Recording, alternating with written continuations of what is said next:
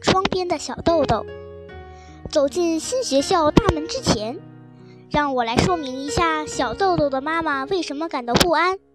那是因为，小豆豆虽然才是一个一年级的小学生，他已经退过一次学了，才一年级就被退学了。就是上个星期的事情，班主任把小豆豆的妈妈叫到学校，说。您家的小姑娘在这上学的话，整个班级的学生都会受到影响，请您把他送到别的学校去，好吗？女老师叹了一口气，接着说：“真令人没办法。”妈妈大吃一惊：“什么事情啊？让全班同学受到干扰？这孩子到底干了什么？”老师眨了眨睫毛，理了理卷曲的头发，开始说起来：“首先是上课的时候。”他把书桌盖子开了又关，关了又开，足有上百次。我对他说：“没有事的时候，不要把书桌开开关关的。”于是，于是您家的小姑娘就把笔记本、文具盒、课本等等一样一样的放到书桌上，然后又把它们一样一样的放回去。比如说吧，听写课的时候，她打开盖子，取出笔记本，立刻啪嗒一声关上盖子。接着又马上打开盖子，把头钻进去，从文具盒里取出笔，写了一个 A，又匆匆关上盖子，只写了一个 A 字。但是如果写的不好或者写错了吧，他又飞快地打开盖子，把头钻进里面，找出橡皮来，关上盖子，飞快地擦，然后又匆匆打开盖子，把橡皮放进去，然后关上。原来他只写了一个 I 字，于是他又把书桌给打开来。他就把文具一样一样的放回里面，先放铅笔，关上盖子，再放笔记本，关上盖子。就这样，接下来写 S 的时候，他又使出同样的炮制，取出笔记本、铅笔、橡皮，没写一个字。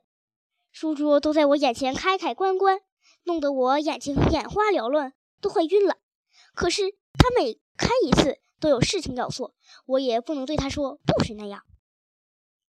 想到这情景，老师的睫毛飞快地眨动着。听到这里，妈妈有些明白了，为什么小豆豆第一天放学回来，他兴奋地向妈妈报告：“哎，学校就是了不起，家里的抽屉总是这样往外拉，可是学校的桌子却把盖子往上提，像垃圾箱那样。不过要很光滑，里面装得下很多东西，棒极了。”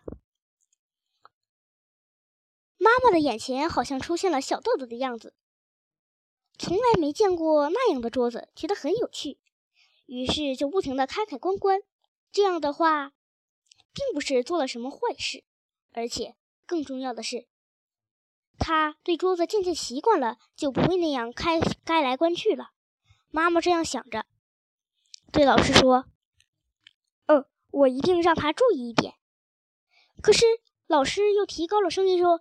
要是仅仅这样还没什么，好不容易等他把桌子不弄出声音来。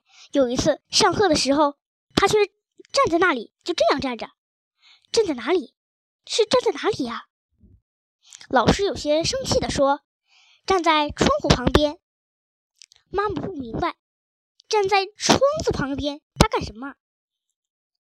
老师的声音好像是喊出来了。他为了和宣传艺人打招呼。老师的话概括了一下，大致是这么回事儿。第一个小时里，小豆豆不停地把桌子弄得啪嗒啪嗒响。之后，他离开桌子，往窗外看。老师想，能不发出声音了，已经很好了。他愿意站在那里，就站着吧。谁知。小豆豆朝外面大声地喊着：“宣传艺人！”原来这间教室是一楼，对小豆豆来说很幸运，对老师非常不幸。窗子正对着大路，小豆豆可以轻而易举地对着旁边的路人、行人说话，这样路过的宣传艺人听到打招呼，就来到教室跟前。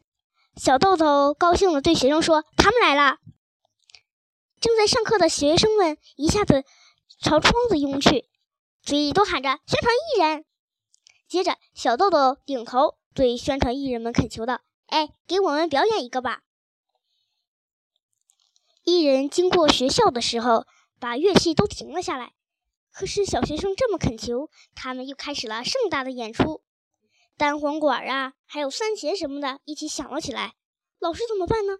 除了一个人站在讲台上等着演奏告一段落之外，实在没别的办法。老师只能安慰自己，忍耐一下吧，只要等一支曲子演奏完就好了。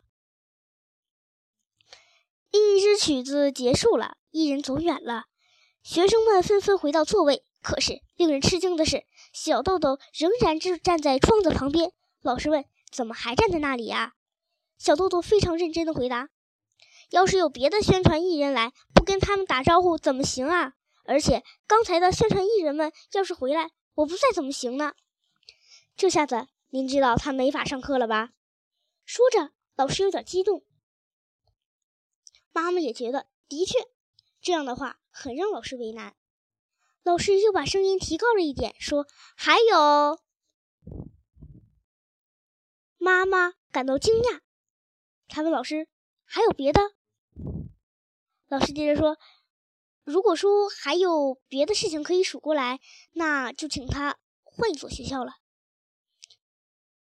老师让自己平静一下，看着妈说。就是昨天的事，还像原来那样站在窗子旁边。我以为他在等宣传艺人，忽然他大声的喊：“你在做什么？”好像是在向谁询问什么。我看到他说话对象是什么，我想会是谁呀？这时他又问：“哎，你在做什么呢？”这一次他不是对着大陆，朝着上面说话。我不觉留意起来。他可能听不到对方的回答。我仔细的听，还是没有听到回答。即使这样，您家的小姑娘还是一个劲的问：“哎，你在做什么？”这样实在没法上课。想看看他在跟谁说话。我走到窗口，原来是燕子。燕子在屋檐下做窝呢。他在跟燕子说话。我也不懂孩子们的心思。我并不觉得和燕子说话有什么可笑。可是我觉得上课的时候还是不要大声跟燕子问好。没等妈妈开口道歉，老师又接着说：“呃，还有这么一回事儿。有一次在美术课的时候，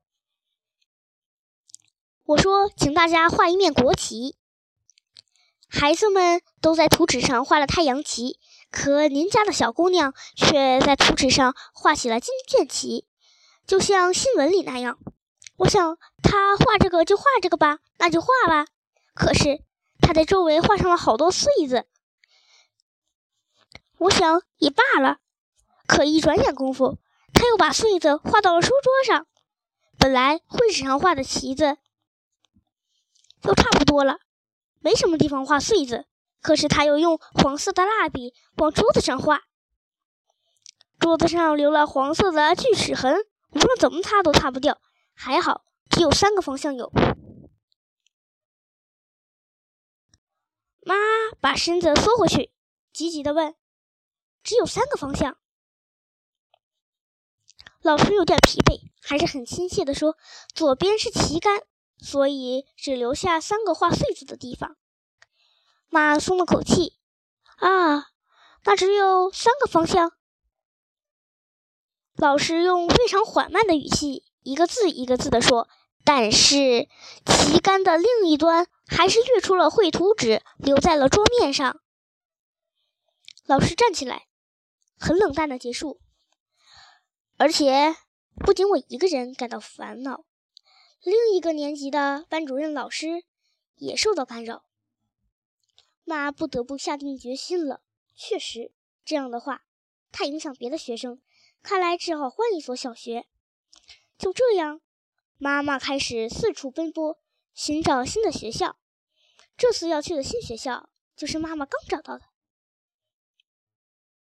妈并没有告诉小豆豆退学的事情，因为即便和小豆豆说了，恐怕他也不会理解自己哪儿错了吧。他只对小豆豆说：“我们去一个新学校看看吧，说不定那里很不错呢。”小豆豆想了想，说：“去也行。”妈心里想：这孩子到底在想什么？莫非他已经隐隐约约的知道自己退学了？一转眼，小豆豆扑到了妈妈的怀里，问：“哎，在新学校里也会有很棒的宣传艺人路过吗？”总之，就这样，小豆豆和妈妈走向了新学校。